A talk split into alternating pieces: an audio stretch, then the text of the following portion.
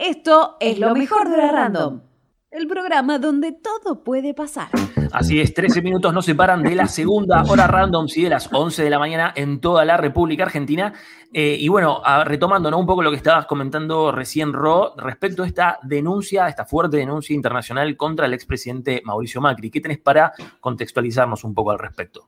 Bueno, como ya adelantamos un poco antes del separador, eh, el jueves pasado eh, se armó como un gran escándalo eh, político internacional en el que estuvo involucrado el expresidente Mauricio Macri, porque se dio a conocer una carta que tenía fecha del 3 de noviembre de 2019, justo en, en el momento justo en el que se armó el gran conflicto social en Bolivia, que terminó con la renuncia de Evo Morales del, eh, del ex comandante de la Fuerza Aérea de Bolivia, Jorge Gonzalo III Lara, al canciller Rogero, eh, al, perdón, al, al, canciller de Bolivia en ese momento, en el que agradecía la colaboración por el envío de material bélico a Bolivia.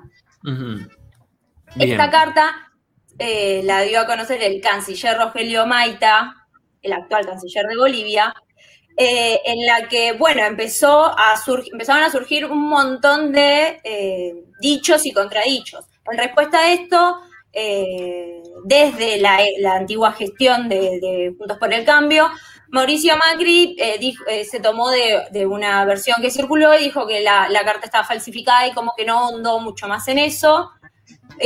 y Patricia Bullrich, ex ministra de Seguridad de la Nación, no menos importante en este tema, eh, dijo que así que ella envió ayuda humanitaria desde Gendarmería y que no sabía mucho más al respecto.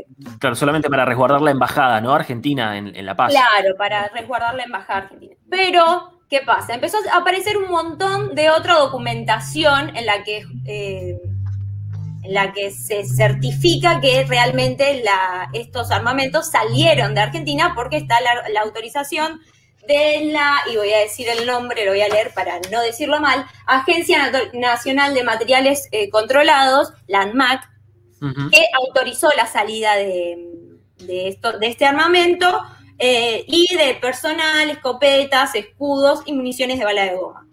Entonces, para como esto eh, no nos incumbe solo a nosotros los argentinos, sino que es un tema que, de relaciones exteriores con Bolivia, me parece que sería eh, conveniente eh, llamar a alguien que nos, que nos, pueda, nos pueda contar un poco más qué es eh, lo, que sucede y cómo se vive esta situación en Bolivia. Exactamente, por eso hoy contamos con la presencia de Ramiro Vázquez, él es periodista en Bolivia y nos va a, permitir profundizar un poco en todo esto de lo que está ocurriendo. No sé si ya lo tenemos en, en sala.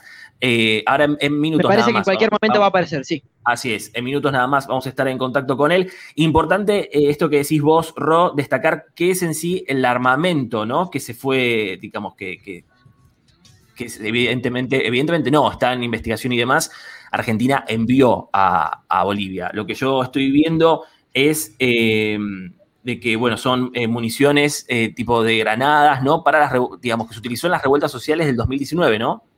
Sí, eso es justamente lo que todavía debe, tiene que terminar de quedar claro. Justamente por eso se inició una investigación desde el gobierno nacional. También, eh, bueno, ayer hubo un descubrimiento que el comandante de la policía boliviana dijo que encontraron en un, en un depósito las municiones y parte del armamento enviado. Entonces, bueno, están a la espera de abrir ese depósito y ver cuáles son las, eh, si, realmente es el armamento enviado por Argentina.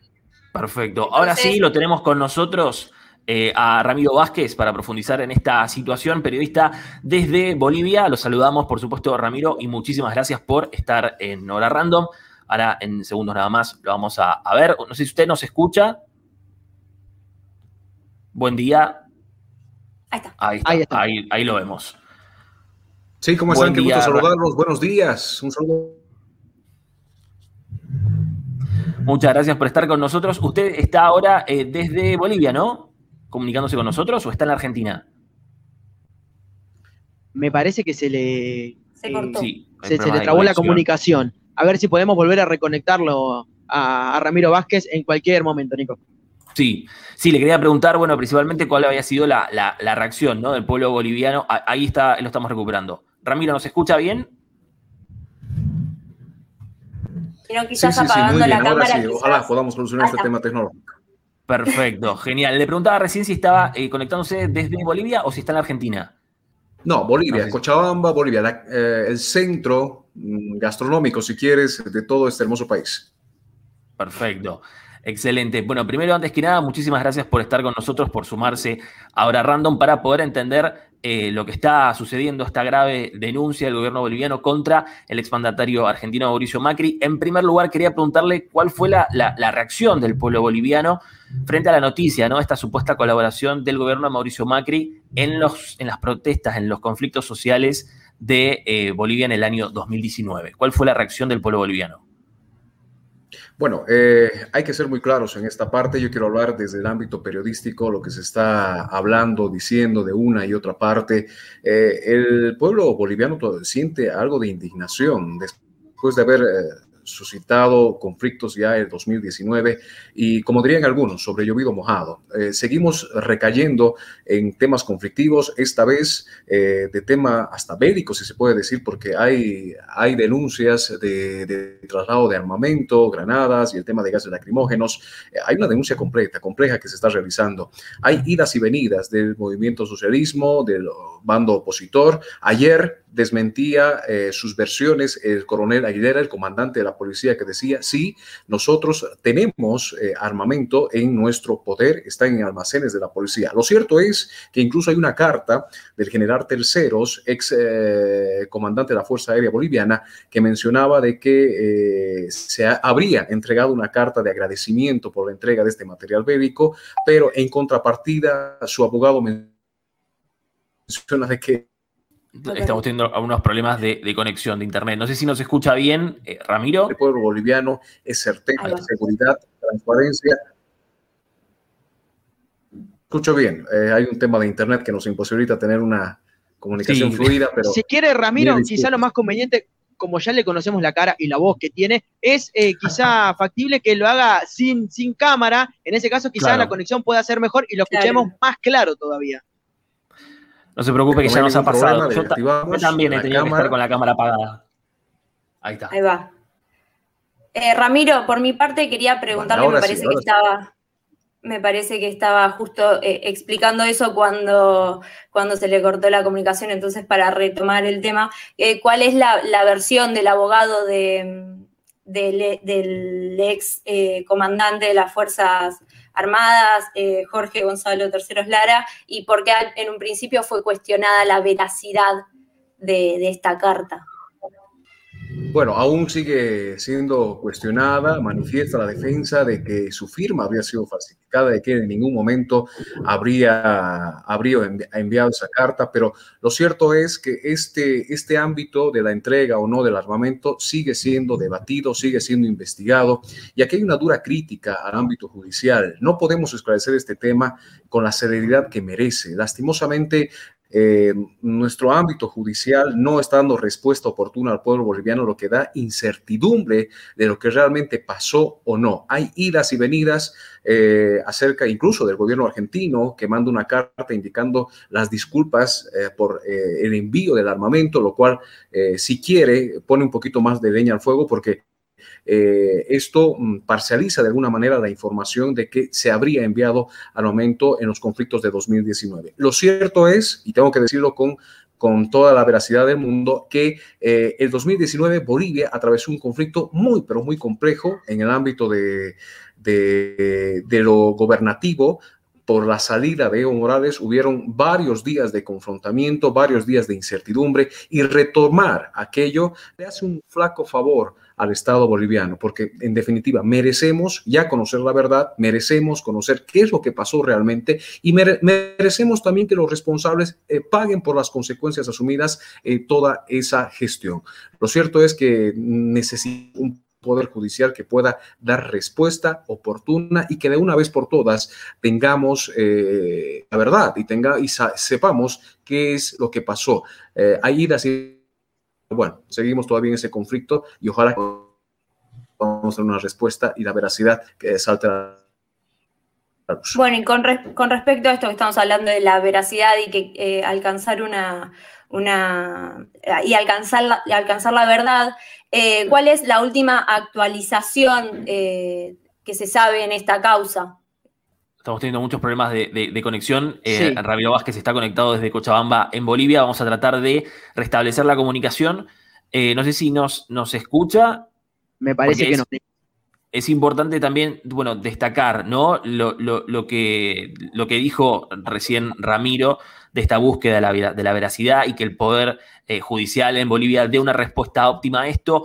Em, quería saber también si es que Bolivia se prepara para presentar pruebas en algún tribunal internacional como para poder dirimir, ¿no? Porque, eh, digamos, hasta ahora es como también lo que veníamos hablando recién, un poco de, no sé si llamarlo tajada política porque suena un poco fuerte, pero...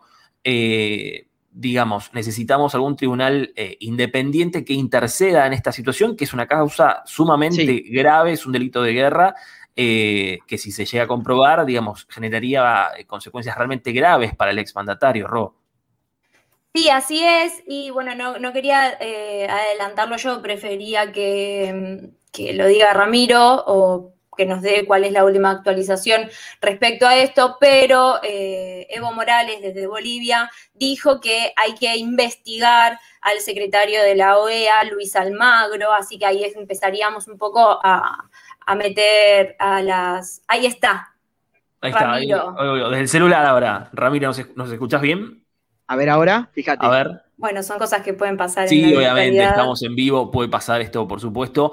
la verdad, eh, Nico, yo tenía también ganas de preguntarle justamente por todo lo que estaba pasando, los dichos también de Ariel Basteiro, el embajador argentino en Bolivia, echándole la culpa a Mauricio Macri, diciendo que hubo un mal manejo administrativo de esa parte para, para, también conocer desde ese lado un lindo testimonio que, pudimos tener, por lo menos corto, por el lado del periodista de Ramiro Vázquez de, Bolivia, que deja en claro, y me parece que es un tema que vamos a tener que seguirlo en los próximos programas. Sí, por supuesto. Ahora, si no, hagamos una cosa. Tratemos de resolver la comunicación con Ramiro Vázquez desde eh, Cochabamba. Eh, nosotros, a ver, ¿nos escucha ahí? Ahora sí, ahora sí. Estamos apelando a la comunicación vía datos móviles. Lastimosamente, de Internet deja mucho que desear. No se preocupe, pasa en la Argentina, en Bolivia, en todo el mundo, así que no, hay ningún problema. Rocío, no sé si le querés retomar la pregunta. Sí, le retomo la pregunta. ¿Qué se sabe hasta el momento? ¿Cuál es la última actualización de la causa judicial? Eh, sabemos que Evo Morales se, proclamó y, llamó a investigar a Luis Almagro. No sé si podés darnos algún poco más de precisiones al respecto. Sí, claro, la, posición concreta del movimiento socialismo a la cabeza de del exmandatario Morales es que eh, mantiene que existieron hechos eh, de luto eh, en, en Sencata, en Sacaba, y que todo ello debe ser investigado. Ayer, precisamente, en una actividad de la OEA, una sesión ordinaria, hubo un conflicto entre lo que hace referencia al al canciller que es representante en, la OEA y Almagro. Hubieron entredichos, hubieron conflictos. La situación a, esta hora es de que se mantiene la idea de un, golpe de Estado, se mantiene la idea de que no hubo una transición democrática y, bueno, que, todavía eso falta, mm, falta definir. Hay un dato importante acá, es que todavía no se ha determinado el tema del Tribunal eh, de Justicia, perdón, el Tribunal Departamental Electoral y los Tribunales Supremos, que en esa temporada no se ha definido todavía si hubo algún tema eh, con relación a un fraude electoral. No se ha definido todavía aquello, no se ha definido qué, qué, fue o cuál es la situación acerca de, de, qué pasó, hubo o no, o una caída de sistema en esa elección, eh, hay un tema muy, muy delicado. Eh, lo malo acá en nuestra justicia es de que no hay un seguimiento, no hay respuestas oportunas y eso dilata, dilata este, este tipo de situaciones. Deberíamos definirlo. Imagínate, eso pasó en 2019 y todavía no tenemos con certeza un dictamen de lo que pasó en el, eh, en el tribunal, perdón, en el tribunal electoral departamental en los nueve departamentos. Algo que debería solucionarse ya para ir viendo este tema de, del fraude electoral, del golpe de Estado, y ir definiendo y manejar con seriedad términos, ¿no? Porque eso es lo que debilita la, democracia en nuestro país. Claro, sí, es importante esto, ¿no? De que usted eh, recién dice, de que todavía la justicia no se ha, nos ha expedido respecto a lo que sucedió en las elecciones del 2019. En línea con esto, ¿no? Y eh, lo que hablábamos recién de la búsqueda de eh, certitudes, de, veracidad veracidades frente a esta situación. Eh, ¿La justicia boliviana está analizando presentar pruebas ante algún tribunal internacional como para poder dirimir esta, esta situación?